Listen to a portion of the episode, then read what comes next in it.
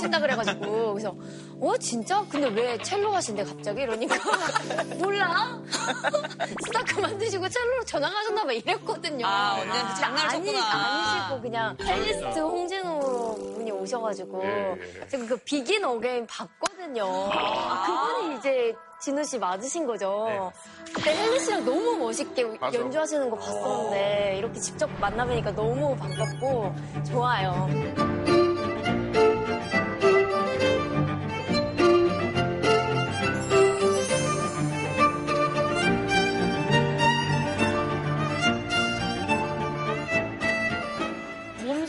왕님이 해주셨는데. 예, 예. 그럼 한 곡 좀 들려주시고 가세요. 어, 너무 좋아요. 진짜요? 네. 태어나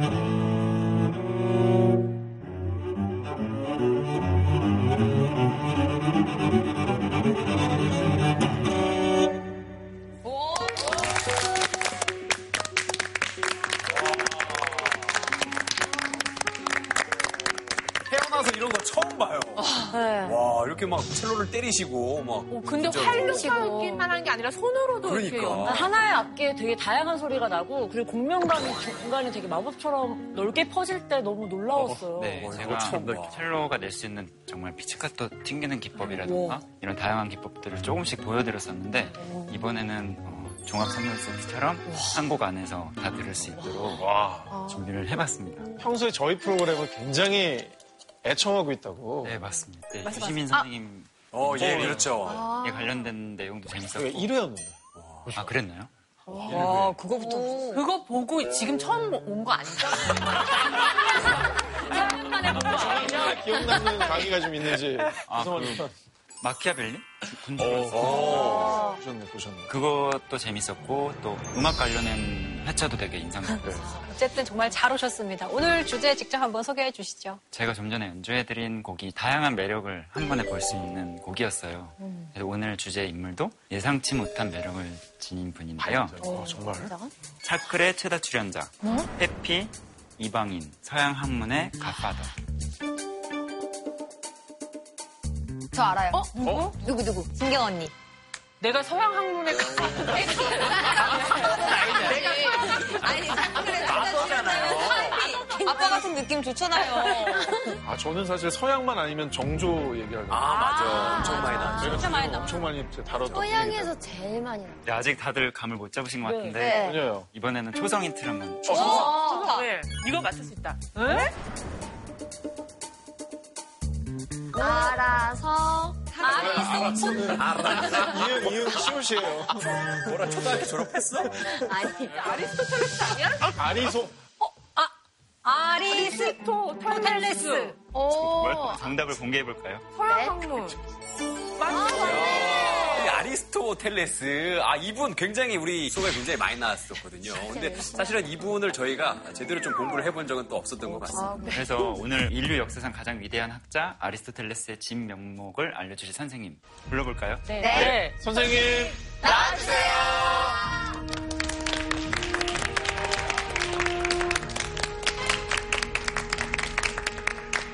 안녕하세요. 반갑습니다. 아리스토텔레스에 대해서 연구하고 아리스토텔레스를 가르치면서 아리스토텔레스로부터 매일매일 자연을 관찰하는 새로운 눈을 얻는 연세대학교 철학과의 조대호입니다.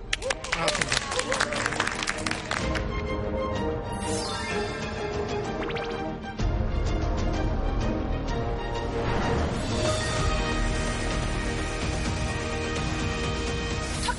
정식으로 저희가 아리스토텔레스에 대해서 배운 적이 없다고 하는데 이렇게 여러 번 배운 것 같은 이 느낌은 뭔지 모르겠어요. 잘 알고 있는 사람 같아요. 아리스토텔레스 하면. 아, 그래요? 아시는 근데 분이세요? 막상 아는 건 없네. 그렇죠. 제가 나오기 전에도 많은 분들이 아리스토텔레스를 소개해 주셨네요.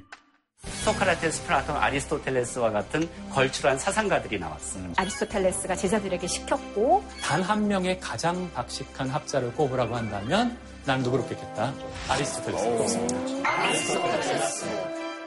연예인들의 연예인, 선생님들의 선생님, 그렇죠. 철학자의 철학자. 이런 거. 아리스토텔레스는 우리가 보통 철학자로만 알고 있지만 사실 아리스토텔레스는 모든 학문에 기초를 놓은 사람이거든요. 네, 철학, 형이상학, 또 윤리학, 정치학, 연설을 다루는 수사학 이런 모든 분야에 대해서 연구를 한 분이에요. 그러니까 어떤 학문 분야에서든 서양 학문에서는 그 기원을 따라 올라가려고 하면 아리스토텔레스로 거슬러 올라가게 되죠. 심지어 아리스토텔레스 정치학에 보면 제일 마지막 부분에 음악 교육을 어떻게 해야 될지에 대해서도 기록을 해놨어요. 아니, 근데 진짜 대단하다는 것도 알겠고요. 그리고 저희가 친숙할 만큼 이제 유명하신 분이라는 것도 아는데 이 시대에 이분을 배워야 하는 특별한 이유가 있을까요? 그러니까 2400년 전에 사람이 했던 이야기가 오늘날에 과연 얼마나 현실성 있는 이야기일까 이렇게 생각을 할 수가 있어요.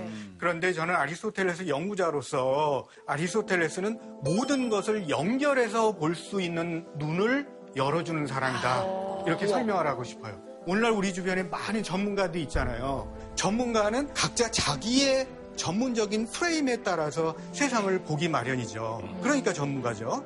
사람이다라고 하면 사람을 뇌과학자는 뇌의 관점에서 바라보고 사회과학자는 사회적인 존재로서 바라보고 이렇게 사람을 한 사람을 본다고 하더라도 각자 다른 관점에서 보는데 아리스토텔레스는 우리 주변에 있는 모든 현상들을 서로 연결해서 바라볼 수 있도록 해준다는 거죠. 그래서 우리가 아리스토텔레스를 배우면 결국 모든 것들을 그렇게 서로 연관해서 바라볼 수 있는 그러한 눈을 키울 수 있다라고 저는 생각을 합니다. 오늘 짧은 시간이지만 아리스토텔레스가 우리에게 가르쳐주는 인간에 대한 통찰이 어떤 것인지 이걸 중심으로 해서 아리스토텔레스의 학문 세계를 소개를 할까 해요.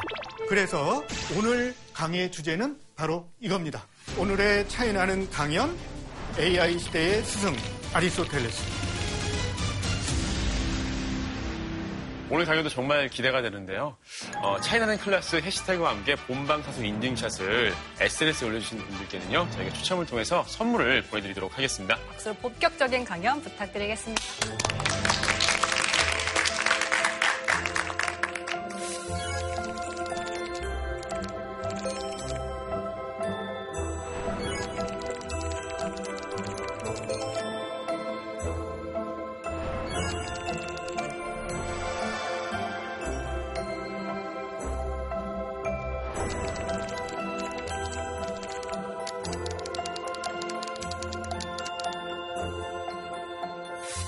모든 학습의 기본은 복습이겠죠. 네. 저 그림은 뭐 여러분들이 이미 여러 아이, 번 보셨을 유명하죠. 거예요. 네, 많이 봤어요. 네, 라파엘로가 그린 아테네 학당이라고 하는 그림입니다. 자, 이 그림 여러분들 많이 보셨을 텐데 혹시 여러분들이 아는 사람이 있으면 한번 얘기해 보실 수 있을까요? 저 계단에 앉아 계시는 분이 굉장히 센스틸러거든요. 햇빛 쬐고 계신 분 맞죠? 햇볕을 쬐고 있는 철학자 이름이 뭘까요? 디오게네스. 디오게네스. 햇볕 가리는 빛이라고 하는 네, 분이잖아요. 알렉산더가 앞에 와서 어, 나에게 원하는 것이 뭐냐라고 물어봤을 때 햇빛 좀 막지 말고 좀 비켜달라라고 얘기를 했던 사람이죠. 저, 저 한 분 알아요. 어, 왜요? 저 밑에 저기 네. 뭐 공부하고 계신 분 있잖아요. 네, 네. 네. 앉아서? 저분이 피타고라스. 네, 저분이 피타고라스죠. 오. 네. 저 피타고라스가 뭐 하고 있는 것 같아요? 문제 풀고 있는 거 아니에요? 네, 정리하고 계신 뭐 거 아닐까요? 기하학 문제를 풀고 있다라고 생각을 해서 라파엘로가 저렇게 그렸던 거죠. 자, 여러분들이 아마 이 차클에서도 다뤘던 사람일 것 같은데 소크라테스는 어디 있을까요? 서 계신 분 아, 니에요 대화를 좋아하잖아. 말하는 거 좋아하니까. 올리브색 입고 뒤에, 입고 뒤에서 이러고 있는 사람. 아, 뒤에. 가운데 머리 뒤에서 이렇게 빠지시고. 토론하고 있는 사람. 이분? 이분? 네. 저기, 저기. 플라톤 저기 저 옆에서. 사람들하고 이야기를 하고 있는 사람이죠. 턱수염 나오고 바로 저 사람이 소크라테스입니다. 자, 그러면 그래서 가운데 그림으로 우리가 돌아가 볼까요? 오늘 우리가 이 수업에서 다룰 두 사람의 철학자가 아, 나왔습니다. 아, 한 명은 하늘을 가리키고. 한 명은 하늘을 가리키고 한 사람은 손바닥을 펴서 땅을 가리키고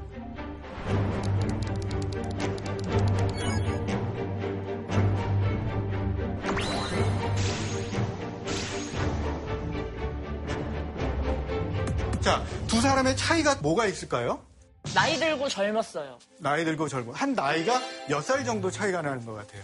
30살. 한 40? 2, 30살 정도 차이 나는 것 같아요. 20살? 아버지 아들 뻘일 것 같은데요. 아버지 아들. 네. 플라톤이 60살 때 아리스토텔레스가 아카데미아에 입학을 했거든요. 그러니까 나이 차이가 몇 살이에요? 사실 40. 43살 차이가 나는 거예요. 그래서 저 20대네. 플라톤이 지금 한 75살 정도 된다고 하면 아리스토텔레스는 지금 30 갓 넘은 나이죠.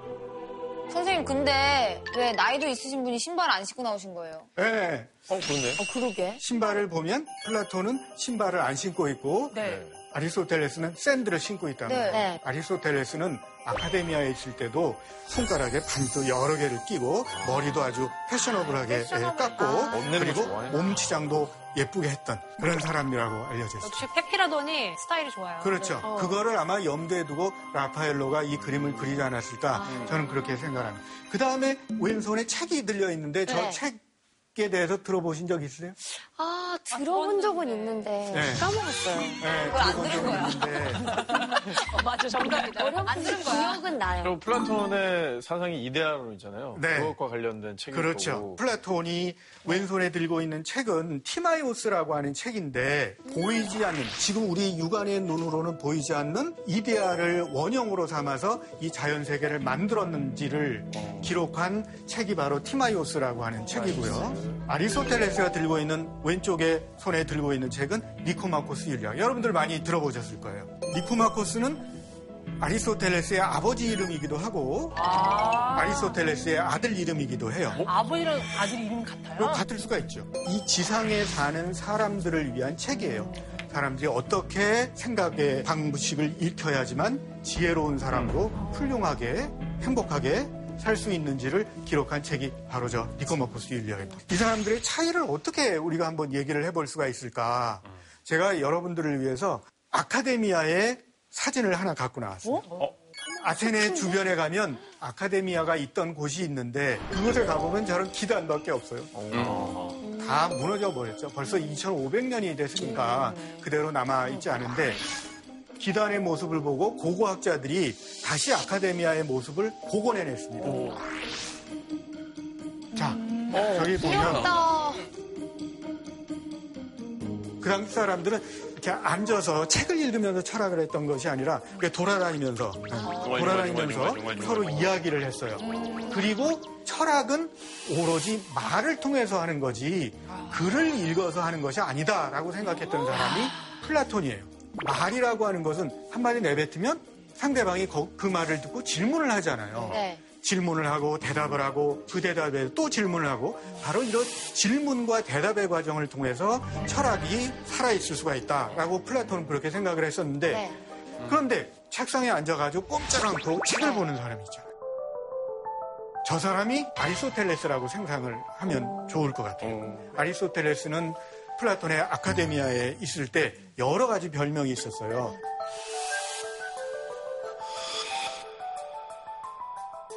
왜 아리스토텔레스가 저렇게 책벌레라는 별명이 붙었을까?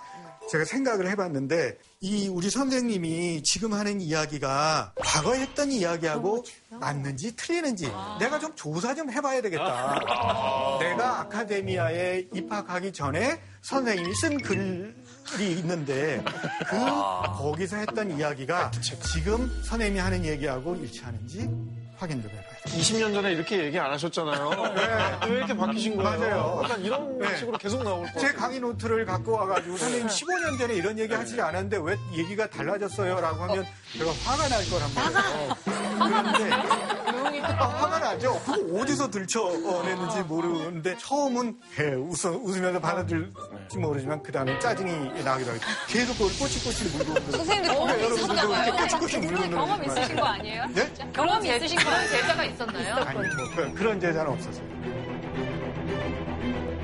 근데 둘 스타일이 완전 다르잖아요. 둘이 사이가 좀 안 좋았을 것 같기도 하거든요. 그렇죠. 그럼에도 불구하고 아리스토텔레스는 플라톤의 애제자였어요. 플라톤의 애제자다라고 하는 표현을 저는 애먹이는 제자다라고 바꿔서 얘기를 할 수가 있어요. 아리스토텔레스가 쓴 글에 보면 플라톤이 얘기하는 이데아에 대한 이론들 이것들을 다 이 소리다. 네? 네? 라고 땡땡 소리다. 다행히 라고 한 구절도 있어요. 씨가 원하는 소리라. 좋은 애들이었어. 여름이 아, 매미. 끝날 무렵에 맞았어요. 매미가 되게 울, 우는 소리가 크잖아요. 네. 확실히 이 소리에 민감한 분이라서 한 번에 근데 어떻게 매미 소리? 매미 소리다. 네, 매미. 선생님이 하는 얘기는 매미 소리예요. 듣기 싫다는 거 아무런 아니에요? 뜻이 없어요. 시끄러워하다는 거예요? 아니, 근데 저 때는 플라톤의 철학이 상대, 상당히 지배적이었을 네. 때인데 어떻게 제자인 아리스토텔레스가 매미 소리라고 비판을 그렇죠. 이 두 사람의 관계를 통해서 보면 서양 학문이 어떻게 발전할 수 있을지를 우리가 알 수 있을 것 같아요. 만약에 선생님이 하는 얘기 매미 소리예요. 그러면 너 나가. 나가세요.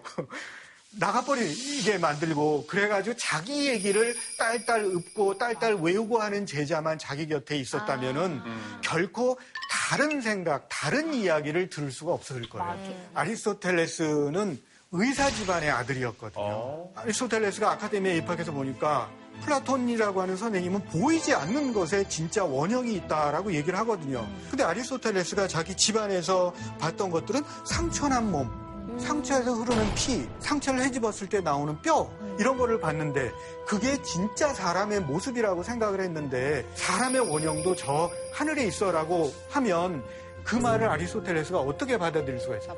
그러면 저 하늘에 있는 사람의 원형은 숨을 쉬나요? 피가 나나요? 눈에 보이지 않는 사람이 어떻게 진짜 사람이라고 얘기할 수가 있어요? 이런 식으로 아리스토텔레스는 생각을 했던 것이죠. 되게 과학적이네요. 과학적이죠? 네, 근데 네. 왜 플라톤이 그렇게 하늘에 뭔가 진리나 이상이 있다고 생각했는지 그것도 좀 궁금해요. 맞습니다. 소크라테스의 죽음부터 한번 따져보기로 합시다. 소크라테스가 왜 죽었죠?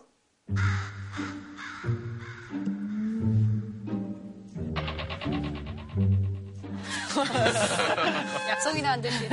아니, 저- 당시 정치인들한테 밉보여가지고 네. 또 투표에 의해서 독약을 마시게 되는 네. 상황이 되지 않았나요? 젊은이들을 현혹하고 네. 이제 유언별을 퍼뜨린다고 해서. 네. 그 플라톤은 소크라테스가 그런 식으로 억울하게 죽는 걸 보면서 소크라테스를 죽음으로 몰아간 이 현실은 도대체 어떤 현실이냐.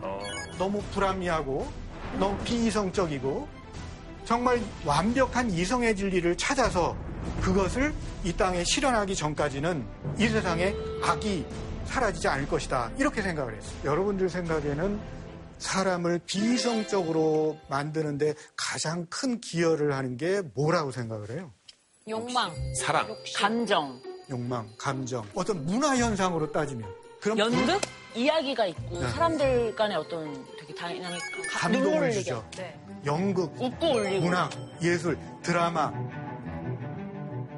이런 것들은 감동 감동을 준단 말이에요. 네. 예술에 사람들이 빨려들게 되면은 정신이 없어져. 우리 드라마 보고 있다가 한 3초 지나가다 음악이 쫙 울리면 눈물을 줄줄줄줄 흘리고 막 분노하고 이러잖아요. 그럼 분노를 하거나 이러면 머리가 제대로 돌아가지 않잖아. 화가 나면 막 행동하는데 급해지고. 네. 머릿속에 생각이 떠오르지 않잖아. 네. 아니. 그러면 너무 삶의 노잼 아닌가요? 플라톤은 노잼 인간이셨나요? 인생은 노잼이어야 된다. 감정의 동요는 이성을 마비시키고 감정을 동요시키는 것이 예술이라면 그런 예술은 철학자가 통치하는 정의로운 나라에서는 쫓아내야 된다. 여러분들 가운데 플라톤의 나라에서 여전히 활동하고 있을 수 있는 사람이 누굴까요? 강지영 씨. 강지영 노래 씨는 강지영 씨 감정이 없어요. 감정이 없어요. 네. 팩트가 아닐 거거든요. 아, 저는 반박하고 싶은데 사실 저는 잘 살 수 있을 것 같아요. 네. 근데 홍진호 씨도 물론 직업은 예술가지만 표정만 봐서는 되게 자기 감정을 잘 드러내지 않을 것 같아요. 표정이 되게 쌀쌀 맞아. 초면에, 초면에 왜 그러세요, 누나? 지금 되게 따뜻한 거죠. 네, 당황하시잖아요. 감정을 잘 드러내지 않죠. 같은 집안분들끼리 왜 차분하신 그러세요? 것 같아요. 홍진호 씨는 잘 못하면 플라톤 나라에서 쫓겨날 수가 있고 네. 잘하면 플라톤 나라에 남아있을 수가 있어요. 에? 사람들을 차분하게 만들고 사람들에게 이성적인 사고를 할 수 있도록 만들어 주는 음악만 연주한다면 플라톤의 나라에 남아 있을 수가 있지만 괜히 사람을 분노하게 하고 사람에게 눈물을 흘리게 만들고 사람의 감정을 너무 자극하고 이렇게 되면은 네. 그러면 홍진호 씨는 플라톤의 나라에서 쫓겨나게 돼요. 이성적인 활동에 도움을 줄 수 있는 예술. 그것만 이 나라에서 받아들일 수가 있다라고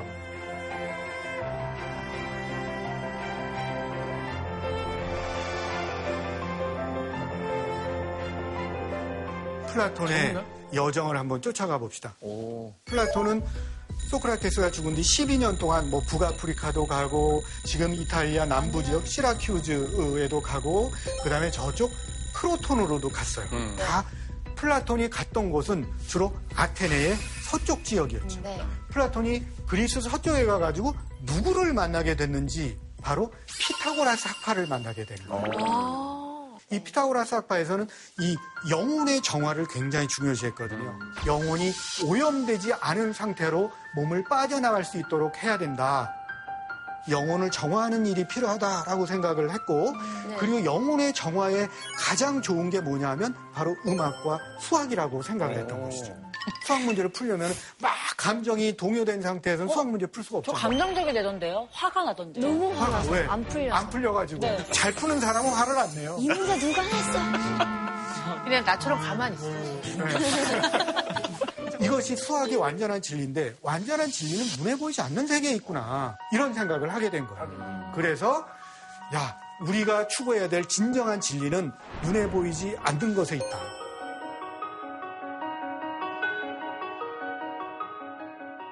그래서 아카데미아의 문설주에 쓰였던 구절이 있습니다. 기하학을 모르는 사람들은 들어오지 말아라. 그래서 수포자는 플라톤 철학을 할 수가 없어요. 아하, 이거 너무 차별하시네. 너무한다. 저는 거기서 탈락인 것 같습니다. 네. 거기에 비해서 아리스토텔레스는 이제 다른 방식의 철학을 하게 되고 그의 행로를 보면 아리스토텔레스와 플라톤이 어떻게 다른지를 우리가 알 수가 있는 거죠. 엄청 돌아다녔네요. 플라톤이 있고 엄청 돌아다니고 제가 그래서 내 말이. 내 말. 바빴어요.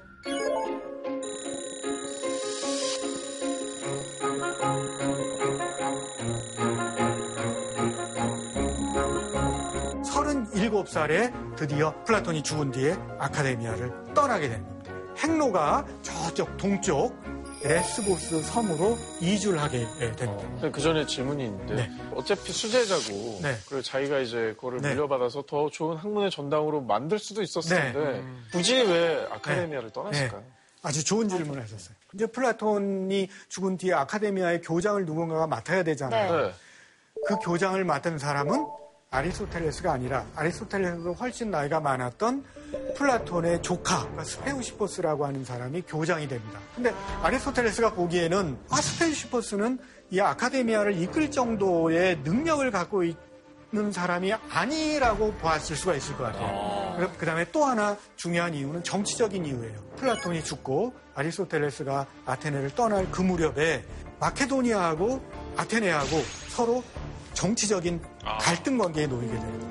아테네는 펠로폰네소 전쟁으로 기운을 잃고 그리스 다른 세계들이 싸움에 휘말려 가지고 힘을 빼는 과정에 외지에 있었던 마케도니아가 힘을 키워 가지고 드디어 그리스 세계를 정복하게 되는데 바로 그 시점이었거든요. 그러니까 아테네에 있던 사람들이 아리스토텔레스를 의심의 시선으로 바라보는 거예요. 아리스토텔레스는 아테네 시민으로 인정이 안 됐었어요. 그렇죠. 그래서 바로 처음에 아리스토텔레스는 이방인이었다. 아. 이방인. 스타게이로스에서 태어났지만 사실 스타게이로스는 아주 작은 나라이기 때문에 아테네에서 일어나는 모든 정치적인 사건에 권리를 갖고 있는 주체로 참여할 수가 없었고 그렇기 때문에 현실을 한 걸음 물러나서 관찰자의 시선으로 바라볼 수 있었던 것이죠. 자, 아리스토텔레스가 이제 아소스를 거쳐서 레스보스 섬에 가게 되는데 너무 예쁘다. 너무 예쁘다. 청록색이야, 바다가. 진짜 CF에 나오는 마을 같아요. 가보고 싶다. 아리스토텔레스가 살았던 시대와 비슷하게 지금도 그 칼로니 마을이라고 하는 곳에선 사람들이 어업을 하면서 주로 살고 있거든요. 그물을 들이고 새벽에 이제 낚아 올리는 모습을 제가 찍은 건데 여기서 이제 어부들하고 이야기도 하고 그래서 며칠을 지내면서 어부들하고 친해졌어요. 어부들이 굉장히 마음이 따뜻해요. 근데 그리스 말도 하세요? 그리스 말은 그냥 안녕하세요 깔레메라 뭐 이 정도만 하면 돼요. 그냥 뭐 보여주고 보고 와 대단하다 뭐 이런 게 대박. 그치, 이름 하는 거다 알지. 이 레스보스 섬에 아리스토텔레스가 한 3년 동안 머물게 되는데 그 이후에 레스보스 섬에 별명이 생겼어요. 서양 모모학의 발생지, 서양 철학의 발생지. 서양 철학의 발생지. 아니, 두 글자일 것한 같아요. 글자 얘기에는 네모가 너무 아까 어부 얘기하셨으니까 서양 해물학의 발생지. 해물학. 어, 맛있겠다. 보통 해양학이라고 안 하잖아요. 그러고 그렇게. 해물학이 요리사가 되는 하면 해양학이라고 할지. 힌트는 앞에 나와 있었어요. 제 생각에는 자연에 관심이 많았다고 네. 했는데 네. 뭐 동물이나 생물 이런 건 거. 자 봅시다. 서양 생물학의 발생지. 아, 그한 글자 맞았네. 진짜요? 한 글자 맞았네요. 그렇죠. 해양하면 두 글자 다 틀릴 뻔했잖아. 물고기들, 물고기들하고 새들을 많이 연구했어요. 물고기 새. 바로 여기서 아리스토텔레스는 물고기 관찰하고 뭐 조류를 관찰하고 하면서 드디어 자기 아버지를 통해서 물려받은 그 의사의 DNA를 발휘하기 시작한 거예요. 근데 갑자기 뭐 정치 공부하고 그런 거 논리 공부하다가 뚱딴지 같이 왜 생물학에 빠지게 되셨을까요? 그게 뚱딴지 같은 게 아니라 아리스토텔레스는 먼저 생물학을 연구하고 생물학자의 눈을 키워가지고 그 생물학의 기반을 두고서 생명을 바라보는 그런 방법 이런 것들을 정치에도 적용하고 철학에도 적용하고 그래서 아리스토텔레스의 철학은 생물학적이다 이렇게 얘기를 할 수가 그럼 있습니다. 아리스토텔레스가 이름을 붙인 그런 종이라든지 생명체도 있는, 있나요? 그렇죠. 아리스토텔레스의 이름을 딴 생명체도 곧 나오게 됩니다. 해물입니까? 해물. 그래서 아리스토텔레스는 이 레스보스 섬에서 머물면서 조류나 어류들을 관찰했고 와. 이렇게 관찰하고 어부들한테 물어서 탐문을 통해서 얻어졌던 지식을 이제 기록을 하게 되고 그것이 나중에 책으로 엮이게 되는데 그것이 바로 아리스토텔레스 히스토리아 동물에 대한 아리스토텔레스의 탐구가 이 책으로 집약되게 되는데 그 안에 보면 500여 종의 동물들이 나오게 됩니다. 어류가 120여 종, 곤충들도 있고 뭐 조류에 대한 이야기도 있고 한데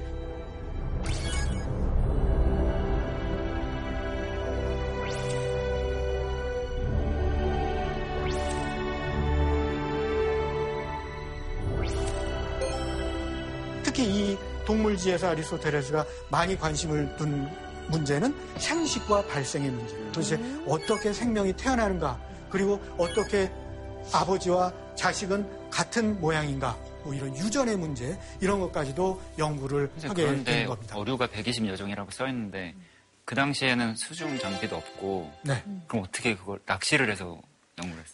어부들이 물고기를 잡았겠죠. 그러면 아마도 아리스토텔레스는 어렸을 때부터 그 아버지의 영향을 받아가지고 해부하는 것도 배웠기 때문에 동물의 외부 모습도 기술하고 설명하려고 했고 동물의 내부 모습들도 관찰하고 설명을 하려고 했죠.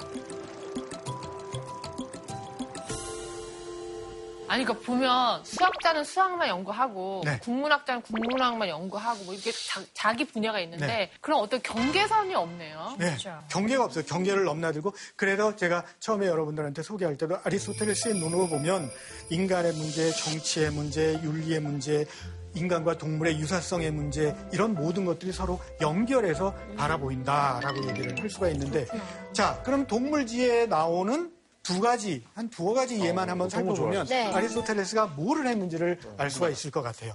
저게 매끈한 돈발상어라고 하는 바다에 사는 상어를 그린 건데 이 돈발상어의 그림의 특징이 뭘까요? 애기 밑에 애기가 있나 봐요. 그렇죠. 저 새끼하고 어미하고 탯줄이 연결돼 있어요. 네네네. 물고기가 태어났는데 탯줄이 있을까? 그러니까 알났죠. 또 아래 보통 위에다가 상어 같은 경우에는 알이나 새끼를 난태생이라 낳죠. 그래요. 그렇죠. 물고기들 중에서도 네. 새끼를 낳는 경우가 있습니다. 네, 그렇죠. 어미 몸속에서 부화가 돼가지고 맞아. 바깥으로 나올 때는 새끼가 된단 말이에요. 그걸 일컬어서 난태생이라고 하죠. 그런데 난태생의 경우에는 탯줄이 없어요. 왜냐하면 알이 엄마 뱃속에 있다가 그 알 속에서 새끼가 자라면서 알에 있는 영양분을 공급받아가지고 바깥으로 이제 부화가 돼가지고 바깥으로 나오기 때문에 굳이 엄마와 연결돼가지고 영양분을 공급받을 필요가 없거든요. 근데 포유류나 이런 것들의 경우에는 이제 엄마의 모체 태반하고 탯줄이 연결돼가지고 그 탯줄을 통해서 영양을 공급받아가지고 새끼가 뱃속에서 크는데 바로 이 매끈한 돈발상어라고 불리는 상어 종은 순수한 태생이에요. 그거를 아리스토텔레스가 관찰을 했습니다. 새끼들은 자궁에 이어진 탯줄을 가지고 태어난다. 탯줄은 길이가 길어서 자궁이 아래쪽에 붙어 있는데 이는 마치 떡잎에 붙어 있는 것 같고 간이 있는 태아의 중심부로 뻗어 있다. 또 그 다음에 드디어 메기? 메기탕이 나왔어요. 메기탕. 근데 메기 이름이 저 메기의 이름이 아리스토텔레스 메기예요? 진짜요? 학명이 아리스토텔레스. 아리스토텔레스 메기예요. 좀 생각을 하나요? 저 메기가? 어, 메기가 생각을 했다. 아, 자, 그러면 아리스토텔레스가 뭐라고 썼을까? 가장 많은 알을 낳은 곳에서 수컷이 알을 지키고 암컷은 자리를 떠난다. 네. 아리스토텔레스 맥이라고 한 걸 자기 이름 붙인 거잖아요. 네. 본인이 한 거예요. 본인이 한 건 아니죠. 아리스토텔레스가 이런 메기가 있다라고 하는 걸 동물지에 적었고 나중에 19세기에 아, 아리스토텔레스가 이런 메기에 대해서 적었네. 근데 우리가 확인해 보니까 진짜 이런 메기가 있네. 그럼 이것의 이름을 뭐라고 붙일까? 20세기 초에 들어서 진짜 아리스토텔레스 메기라고 이름을 붙이자 그래서 학명에 아리스토텔레스 이름을 붙여준 겁니다. 여담이지만 맛에 대한 없나요? 그게 바로 아리스토텔레스가 물고기와 새를 연구하는 자연 관찰자의 특별한 점이 드러나는 건데 물고기에 대한 얘기는 당시 의학서들에도 많이 있거든요. 기운이 없을 때 뭐, 먹으면 좋은 물고기 이런 물고기의 영양과 관련된 해물에 대한 이야기는 많이 나오 의학서에도 많이 그것도 뭐 나오지만 저희도 자산어보 이런 네. 게다 그런 자산어보 그러면 대부분 자산어보를 키워드로 치면 밥상일 자산어보 이렇게만 말이에요. 그런데 물고기를 그런 먹이로 생각하는 것이 아니라 하나의 독립된 생명체로서 얘네들이 어떻게 생겨 있고 어떻게 태어나고 어떤 모습으로 살아가는지를 객관적으로 기록한 거예요. 생물학적인 체계, 틀을 만들게 되는데 네. 그 생물학적인 틀에서 가장 중요한 것이 바로 자연의 사다리라고 거예요. 자연 속에 존재하는 모든 생물들은 일종의 계단식 구조를 가지고 있다.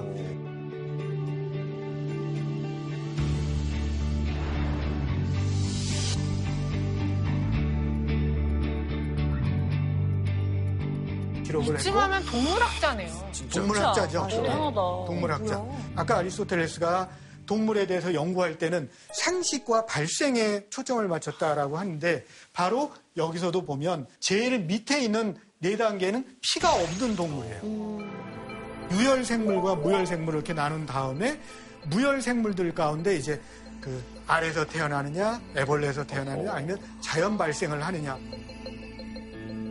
이렇게 과학적으로 분류한 사람 아리스토텔레스가 처음이고 바로 이러한 분류 체계가 다윈에 이르기까지 서양 전체 사상을 지배를 했던 거죠. 어떻게 보면 인간이 자연의 사들의 제일 꼭대기에 있잖아요.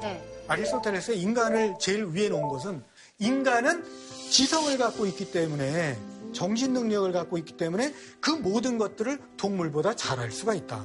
적어도 그런 능력을 갖고 있다라는 점에서 동물보다 위에 인간을 올려놓은 거고 그렇다고 해가지고 밑에 있는 동물들이 다 인간을 위해서 존재하는 거냐? 그렇게는 보지 않았어요. 모든 생명에는 자기 목적이 있다. 그 자기 목적이라고 하는 것은 자기의 생명을 유지하는 것, 그리고 새끼를 통해서 후손을 번식하는 것. 지금 얘기한다면 DNA를 다음 세대에 넘겨주는 것. 이것이 모든 생명체의 목적이죠. 이것이 바로 우리가 처음에 봤던 아리스토텔레스와 플라톤의 차이고 아리스토텔레스가 바로 손바닥으로 펼쳐 보이는 세계는 눈에 보이는 불완전한 생명체들의 세계 여기서 진리를 찾자라는 이야기를 하게 되는 거예요.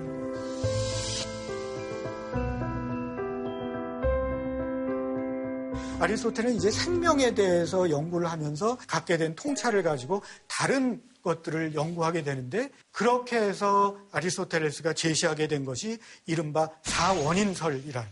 사원인설의 핵심은 뭐냐면 우리 주변에 존재하는 모든 것은 네 가지 관점에서 설명을 할 때 충분히 설명될 수 있다라고 하는 것이 사원인설이에요. 여러분들 한번 손을 한번 보세요. 손. 손을 이렇게 한번 보세요. 손에 뭐가 있나요? 손금이요. 손금이 있고. 여러분들이 상상 속에서 손가락, 여러분들의 손가락을 한번 해체해 보세요. 네. 그럼 뭐가 남을까? 뼈. 뼈가 남고, 피, 피가 남고, 근육. 근육과 힘줄. 근육도 남고, 힘줄도 남고 그러겠죠. 그것들은 이 손을 이루는 재료에 해당되는 거지만 그것들 말고도 이 부분들이 일정한 질서에 의해서 일정한 구조에 의해서 합쳐져서 손을 이루고 있잖아요. 네. 그럼 손을 설명하기 위해서 먼저 이 손을 이루는 부분들이 어떤 것인지를 설명을 해야 되고 두 번째로는 이 부분들이 어떻게 합쳐져 가지고 하나의 완성된 손을 이루는지를 설명해야 될 거 아니에요. 그래서 네 가지 관점에서 보면 어떤 재료, 그것의 기본적인 원소가 뭔지, 그리고 그것이 어떤 체계, 구조를 이루어가지고 하나의 복합체가 되는지, 그리고 그것들이 어떤 과정을 통해서 생겨나는지, 그 과정을 이끌어 나가는 주도적인 에너지, 힘은 뭔지, 그 다음에 그것이 궁극적으로 완성되었을 때 갖게 되는 기능은 뭔지, 이 네 가지 관점에서 바라봐야지 그 대상에 대해서 충분한 설명을 하는 것이다. 이런 아리스토텔레스의 생물학 연구가 후대에도 이렇게 인정을 받았나요?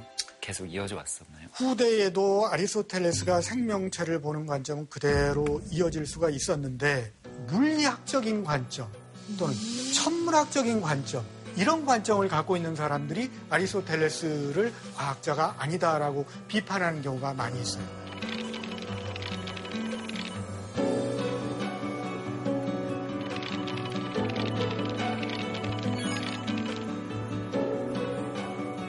또한 측면에서는 아리스토텔레스가 만들어낸 어떤 사원인설의 관점 같은 것들이 물리적인 세계를 설명하는 데는 적당하지 않다고 봤기 때문에 과학자가 아니다라고 주장을 하게 된 건데 생명에 대한 연구가 오늘날에는 학문의 주도적인 역할을 하잖아요. 네. 다윈 이후에. 예. 그럼 그 다윈은 아리스토텔레스에 대해서 뭐라고 얘기를 했을까?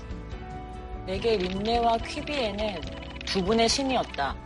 하지만 그들은 옛날의 아리스토텔레스에 비하면 어린 학생에 지나지 않는다. 예. 아리스토텔레스가 관찰했던 거를 보고 다윈도 깜짝 놀란 거예요. 야, 어떻게 아리스토텔레스가 이렇게 자세하게 동물들을 관찰할 수 있었을까? 게다가 약 2000여 년 전 전의 인물인데 그랬다는 그렇죠. 게 너무 그래. 놀라웠을 것 네. 같아요. 홍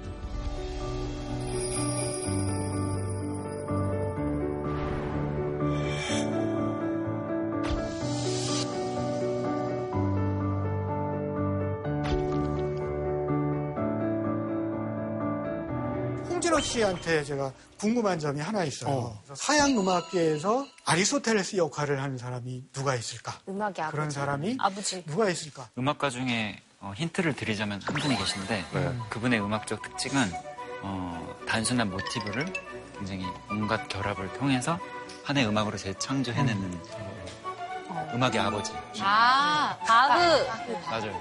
어, 홍진호 씨가 바하에 대해서 연주를 한번 하는 걸 듣고 어. 아리스토텔레스에 대한 이야기를 계속해 보기로 합시다. 제가 연주해 드릴 곡은 바흐의 첼로 무반주 모음곡 중에 1번 전주곡인데 어, 시냇물이 흘러서 바다에 닿기까지의 과정을 많이 묘사를 하고 네, 그 당시에 작곡했던 곡 중에 한 곡을 연주해보겠습니다. 와.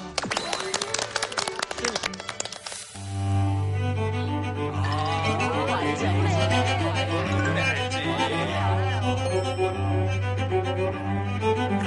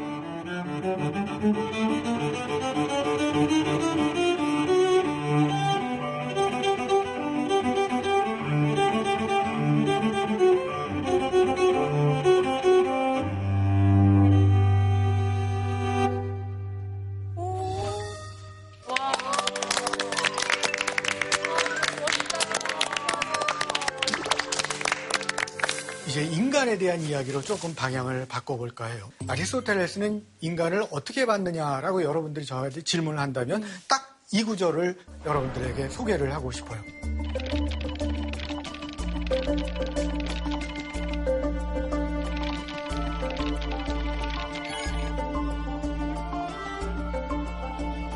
숙고는 여기서 미래 계획이다. 라는 말로 바꿀 수 있을 것 같아요. 미래를 계획한다. 두 번째, 상기. 기억은 알겠는데 상기는 조금 생소한 말이죠. 상기는 뭘까요? remind 한다는 거예요? remind죠. remind. remind. 이미 기억돼. 있는 것 가운데 뭐 낸다, 잊어버린 낸다. 것을 다시 떠올리는 일. 그것이 상기란 말이에요. 이것도 아리스토텔레스가 보기에는 일종의 추리다. 이런 식으로 미래를 계획하거나 또는 과거를 상기할 때 추리의 방식을 사용하는 것은 인간뿐이다. 어? 아니 근데 그 반려견들의 생활을 좀 고쳐주는 그런 프로그램 보면은 네. 숙고하고 상기하는 느낌이 많이 들거든요.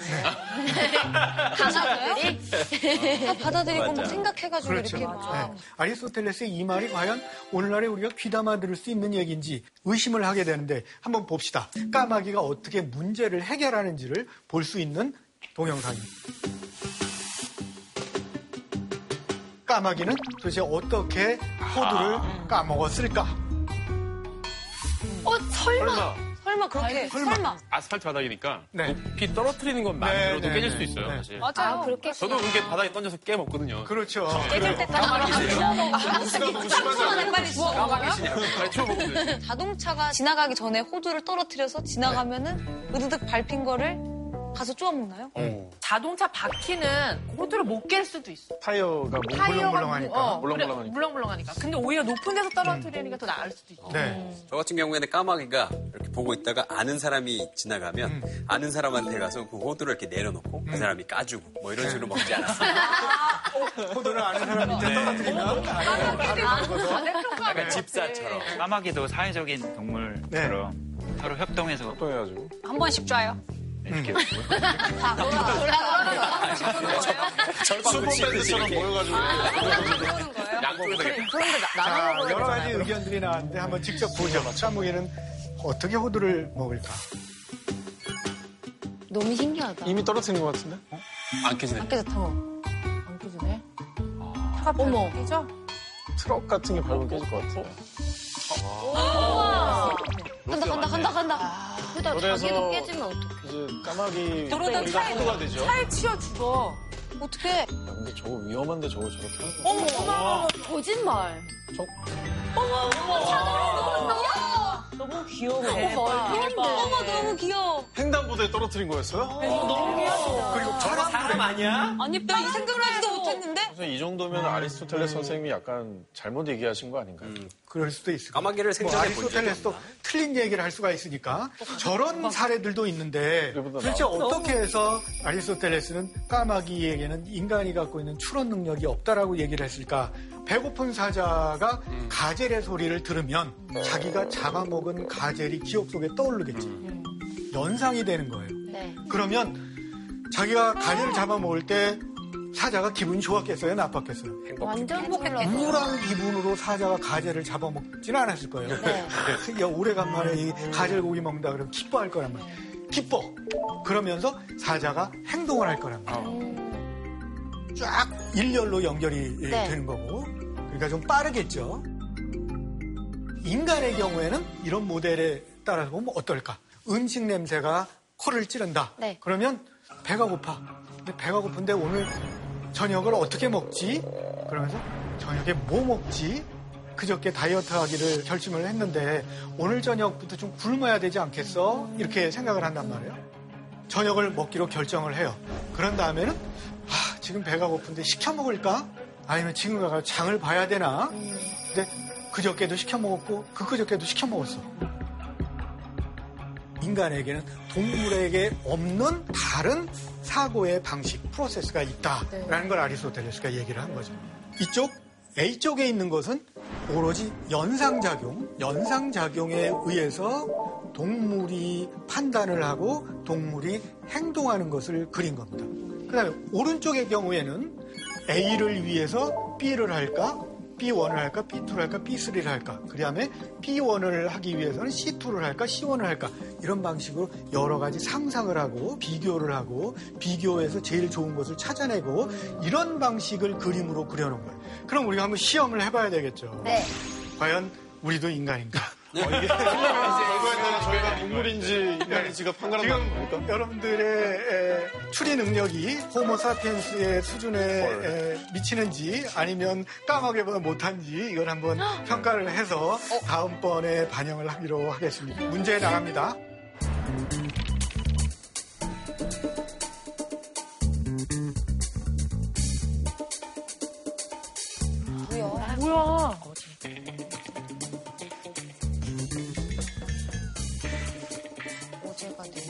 주세요. 나 틀린 것 같아. 이건가? 최소연 씨 일요일, 홍진호 씨 토요일, 남보라 씨는 뭐예요? 토요. 토요일. 토요일이 많아요. 어, 진짜? 나 화요일. 화요일 아웃. 차이나는 클라스를 이제 이걸로 방송을 끝내야 되겠네. 나 어제가 잠깐 어제 인간이 없나요? 오늘은 무슨 요일이에요? 어, 일요일 맞았어? 일요일이에요. 어, 너무 다행이다. 그치, 어제가 내일이면 어제는 맞췄는데도 왜 토요일. 맞췄는지 몰랐어. 맞아, 맞아. 맞췄어도 모르겠어. 왜 맞췄는지. 답에 이르는 과정이 분명치 않으면 그렇구나. 답밖에 못 맞힌 거예요. 자, 왜 그럴까요? 한번 따져봅시다. 오늘이 금요일이라는 건 일종의 가정이죠. 예. 어제가 내일이었으면 좋겠다. 내일이 무슨 요일이면 오늘이 금요일이겠죠. 토요일. 그럼 토요일. 내일은 토요일이겠죠. 네. 근데 실제는 어제가 토요일인 거죠.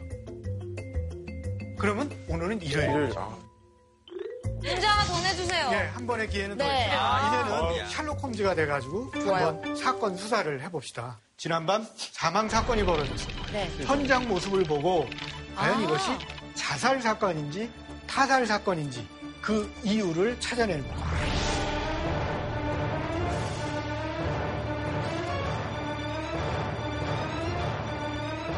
아, 그냥 그림만 보기엔 자살 같은데요? 일단 손에 총이 들려져 있고, 벽 쪽에 피 같은 흔적이 있고, 그러면 이렇게 자기가 자신을 싸서 이렇게 죽은 자살 사건 아닐까요? 아니 근데 그러기에는 뭔가를 하고 있었잖아요. 근데, 근데 뭐 담배 먹고 피다가 있었어. 자살해? 원래 이렇게 앉아 있어야 되는데 뭔가를 인기척을 느끼고 뒤로 돌아가지고 쏠려고 하다가 맞은 거 아닌가 이렇게? 이건 타살이에요. 왜냐면 다 왼쪽에 있어. 왼손잡이야. 왼손잡이가 오른손으로 자살할 수는 없잖아. 그리고 진짜 펜이 왼손잡이가 쓰는 위치에 이렇게 돼 있고. 아, 우리는 왼쪽으로 왼손으로 섰으면 피가 저렇게 튈 수가 없으니까. 그렇네. 나중에 권총을 쥔 것 같아. 저 다른 의견 내도 돼요? 이건 자살도 아니고 타살도 아닐 수도 있어요. 그러면 이 사람 직업은 그냥 가난한 작가예요. 그래서 글을 쓰고 있었는데 추리 이제 소설을 쓰고 있었고 저기 미국이에요. 그래서 미국에서 총을 사서 아 총이 어떻게 됐지 하다가 실수로 그럼 자살인 거네. 사고 사다. 사고 사다. 자살이라고 생각하는 분 손 들어주세요. 저요. 네, 남보라 씨 하나. 네. 타살이라고 생각하는 분. 음, 완전히 남보라 씨 혼자 떨어지거나 아니면 네. 혼자 남거나 아 작별 인사를 하거나 아니면은 제가 작별 인사를 해드리거나. 그러거나 이제 남보라 씨 혼자 떨어지거나 아니면 네. 혼자 남거나 아 작별 인사를 하거나 아니면은 제가 작별 인사를 해드리거나. 그러거나 이 그림에 나와 있는 상황만을 잘 복원해서 본다면 타살이라고 볼 만한 근거가 훨씬 더 많죠. 네. 왼손 오른손 얘기가 나왔잖아요. 저기 보면은 스탠드가 오른쪽에 가 있어요. 그러니까 왼손잡이니까 손에 그림자가 안 떨어지게 그렇죠. 스탠드는 네. 오른쪽에 있고. 네. 책상 위에 볼펜이 왼손잡이 그렇죠. 자리에 있잖아요. 네, 왼손잡이 이 배터리도 왼쪽에 있고. 그런 여러 가지 이유로 저 상황을 판단해 볼 때 타살 쪽에 더 무게를 둬야 되겠죠. 그 까마귀는 어떻게 생각하세요? 근데 나 옷이 또 까마네. 까마귀 말도 하고 빵도 주고. 그래서 자살이냐 타살이냐를 얘기하면 다 이유를 댔잖아요. 예. 어떤 문제 상황이 있을 때 이유를 대서 추론하는 능력 그것을 아리스토텔레스는 로고스라고 불렀어요. 아 로고스. 네.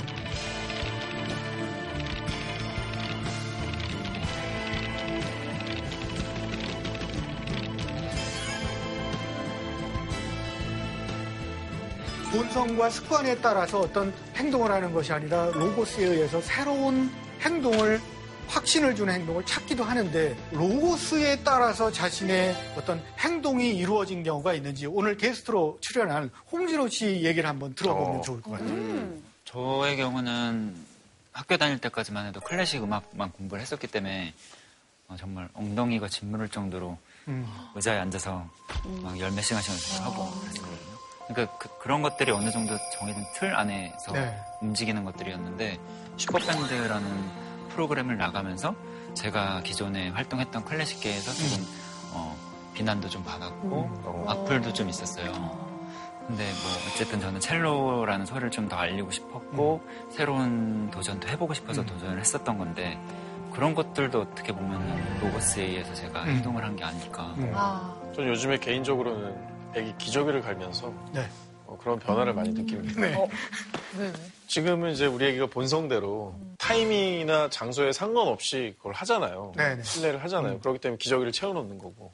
어느 순간 이게 아 그러면 안 되겠지라는 어떤 사회적인 걸 인지하면서부터 볼일 보고 싶을 때 화장실에 가서 음. 네. 볼일을 볼 거 아니에요. 네. 그러니까 저는 이런 거를 보면서도 야 이게 한 단계 한 단계 사람이 성장해 나가는 과정이구나 음. 네. 이런 걸 많이 느끼거든요. 본성에서 음. 습관으로 넘어가고 이제 조금만 지나면 질문을 할 거죠. 아빠, 나 어디서 나왔어? 왜 비가 와? 그왜 천둥이 치는 거야? 질문을 한단 말이에요. 왜라고 하는 질문을 던지죠. 그 얘기는 이제 아이가 추리를 하기 시작했다라는 이야기가 되는 거고 추리 능력에 따라서 인간은 적응적 존재가 아니라 새로운 것을 만들어내는 좋은 의미에서건 나쁜 의미에서건 혁명을 만들어내는 존재가 된 거죠. 근데 추론이라는 게 알고리즘 같다는 생각도 네. 드는데 네. 그럼 알고리즘으로서 어떤 결과를 도출해내는 것은 인공지능도 가능한 거 아닌가요?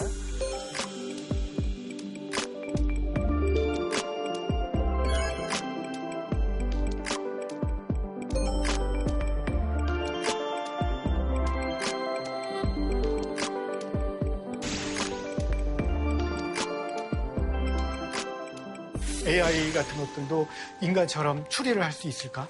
이제는 한번 인간의 능력하고 어, AI의 능력이 어떤 관계에 있고 과연 인간만의 고유성이라고 하는 것이 있을까? 또는 AI가 할 수 없는 일이 있다면 과연 무엇이 있을까를 한번 생각을 해보도록 합시다. 우리가 알고 있는 인공지능과 같은 것을 어느 시기에 사람들이 처음으로 상상했을까? 또 한번 질문을 던집니다. 왠지 1번이요. 실제 의도를 보면 아, 오늘 그리스에 대해 얘기했으니까. 그래. 참고로 말하면 아랍 시기에는 아리스토텔레스가 수용이 돼가지고 바그다드에서 지혜의 집도 생기고 아리스토텔레스 책도 번역이 되고 그래서 아리스토텔레스가 전격적으로 수용됐던 그런 시기예요. 그래도 1번이요. 그래도 1번. 19세기 영국은 프랑켄슈타인 같은. 그런 AI가 등장하는 소설이 쓰여지기 시작한 시기예요. 이러시면 이러실수록 1번이요. 그래서 1번.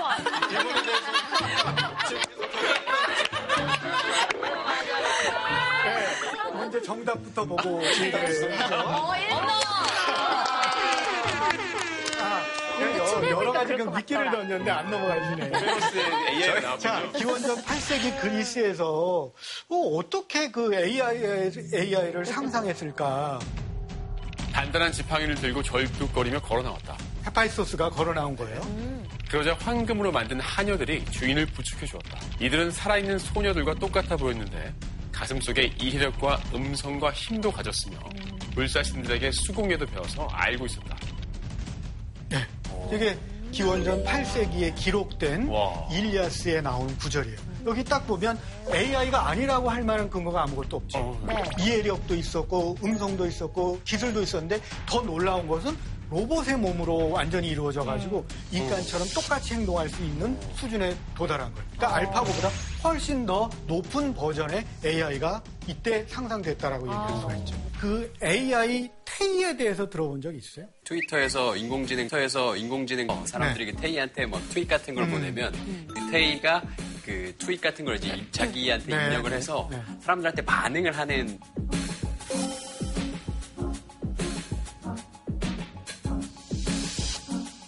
그 tweet을 하는 사람들하고 의사소통을 하면서 네. 자기의 언어 능력을 스스로 개발할 수 있도록 만들어 놓은 거예요.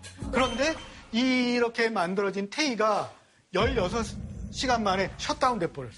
왜요? 삭제돼. 했던 이야기가 끔찍한 이야기들이에요. 16시간 만에 셧다운 돼 버렸어. 왜요? 삭제돼. 했던 이야기가 끔찍한 이야기들이에요. 페미니스트는 화형시켜야 된다. 히틀러가 옳았다. 어? 나는 유태인이 싫다. 테이가 저런 식으로 반응하게 된 데는 데이터들이 많이 제공되어 있기 때문이겠죠. 근데 그 데이터를 제공한 사람들이 많은 사람들은 정말 저런 공격적인 발언들을 많이 했을 것 같아요. 그런데 만약 테이가 이 말이 좋은 말이고 이 말이 나쁜 말이고 이 말은 나를 슬프게 하고 이 말은 나를 기쁘게 한다라고 얘기를 했다면 만약에 저런 식으로 반응을 하지 않았을 거예요. 하지만 이건 테이 탓을 할 게 아니라 테이한테 저런 것들을 가르쳐줬던 그 사람들이 문제인 거 아닙니까? 저는 그것을 생각을 하는데 감정을 동원하는 능력이 아직은 없다. AI가 감정적 반응을 하는 것처럼 보여도 실제 인간이 갖는 것과 같은 감정을 갖는다라고 볼 수는 없다라는 거예요. 그런 알고리즘은 아직 만들어진 게 없어요. 그게 감정이 중요한데 또 감정이 우리에게서 작동하는 데는 중요하게 영향을 미치는 요소가 있어요. 그건 또 뭘까요? 몸이죠, 몸. 몸이 우리의 감정에 어떤 식으로 영향을 미칠지 한번 여러분들이 예로 마- 어, 아프면은 약간 좀 더 예민해지고 조금 우울해지죠. 짜증스러울 수도 있게 되는 것 같아요. 스킨십이나 이제 포옹이 내는 걸 네. 하고 나면 좀 마음이 좀 누그러지기도 마음에 하고. 따뜻해지고 몸과 감정과 생각은 서로 연결되어 있다는 말이죠. 감정에 대해서도 가장 체계적인 연구를 했던 사람이 아리스토텔레스예요. 그래서 아리스토텔레스가 사람의 감정을 어떻게 자극을 하면 사람들의 의견이 어떻게 바뀔지, 사람들에게 어떤 의견을 주입하기 위해서는 그 사람에게 어떤 감정을 만들어내는 게 좋을지, 이런 것들을 쫙 수사하게 해서 감정을 분석을 해놨어요. 이런 구절을 써놓은 거예요. 노인들도 연민을 느끼지만 그 이유는 젊은이들과 똑같지 않다. 젊은이들은 인류애 때문에, 노인들은 힘이 약해서 연민을 느낀다. 노인들은 다른 사람들에게서 보는 온갖 고통이 자신들에게도 닥친다고 생각하기 때문이다. 네. 몸과 감정과 생각이 이렇게 이어져 있으니까 당연히 생각이 감정이나 몸에 의해서 영향을 받는단 말이에요. 나의 영혼은 나의 몸 안에서만 작동하는 거고 나의 몸 안에서 작동할 수 있는 정신 기능이 있다면 그건 나의 정신 기능이다. 여러분들 각자의 영혼은 다른 몸에 들어가서는 지금에 있는 그런 방식으로 작동할 수가 없다. 영혼과 몸의 관계는 본질적인 관계라서 해체시킬 수 없다. 바로 그런 점에서 몸과 감정과 영혼이라고 하는 것이 하나의 뗄 수 없는 연속체를 이루고 있다라는 생각을 해보면 당연히 할 수 있는 말이 되겠죠. 인간이 몸을 가지고 있고 감정을 가지고 있고 그 다음에 생각을 한다는 것은 인간의 한계이기도 해요. 그런데 또 거꾸로 얘기해 본다면 바로 이러한 몸과 감정과 생각의 연속체라고 하는 것이야말로 인간을 인간답게 만들어준 것이고 인간을 다른 동물과 대체할 수 없는 고유한 존재로 만들어준 것이다 라고 생각을 할 수가 있는 거죠. 이런 맥락에서 아리스토텔레스의 손짓을 우리가 다시 한번 생각해 볼 필요가 있다는 너무 올라가려고만 생각하지 말고 이 주변의 세계를 한번 둘러봐라. 우리가 인간을 사랑해야 될 이유는 충분하다. 그리고 이런 인간의 고유성은 다른 것에 의해서 대체될 수 없는 우리 본연의 모습일 것이다. 제가 생각하기에는 바로 이것이 AI 시대에 아리스토텔레스가 가르쳐주는 가르침이 아닐까 이렇게 생각을 합니다. 감사합니다.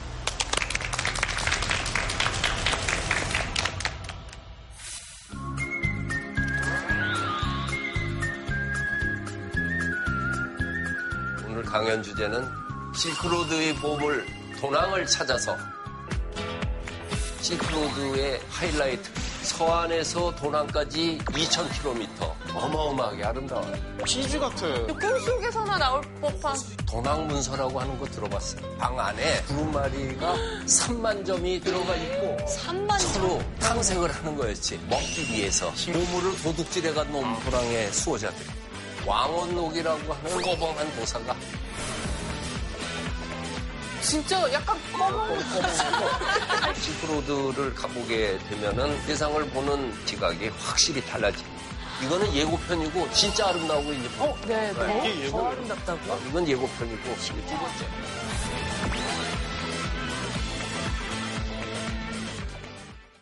아리스토텔레스가 또 AI 시대에 어떤 의미를 갖고 있는지 또 좋은 강연 들려준 선생님께 다시 한번 고맙다는 말씀 전해드리고요. 오늘 또 특별히 함께 해 주신 진호 씨는 오늘 수업 어떻게 들으셨는지 궁금한데요. 저는 사실 철학이라 하면 철학자들 일단 이름이 너무 길고 어려워가지고. 아예 접근조차도 할 생각도 못했고 어려움을 많이 거- 겪었었는데 오늘 교수님 강의 들으면서 저희가 겪고 있는 대혼란의 시대에 어, 자연과 인간이 어떻게 연결이 돼 있고 서로한테 어떤 영향을 주는지 조금 알 수 있었고 또 더 나아가서는 좀 스스로를 되돌아볼 수 있는 통찰력을 조금은 배우지 않았을까 생각이 오늘 이제 준비하신 시청자 선물 공개해 주시죠. 네. 우와! 와, 그거 뭐예요? 어, 그, 아까 그 그림이잖아. 우와. 아테네 학당. 자, 아테네 학당이죠.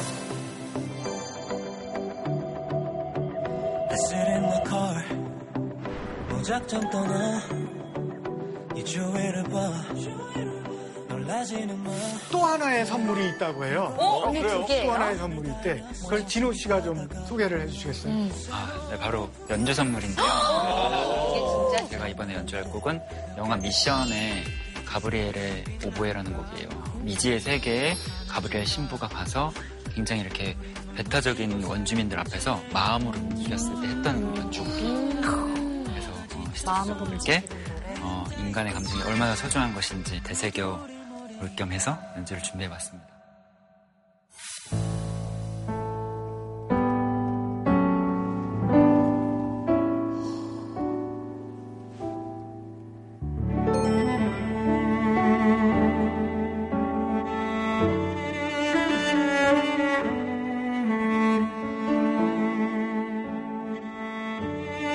내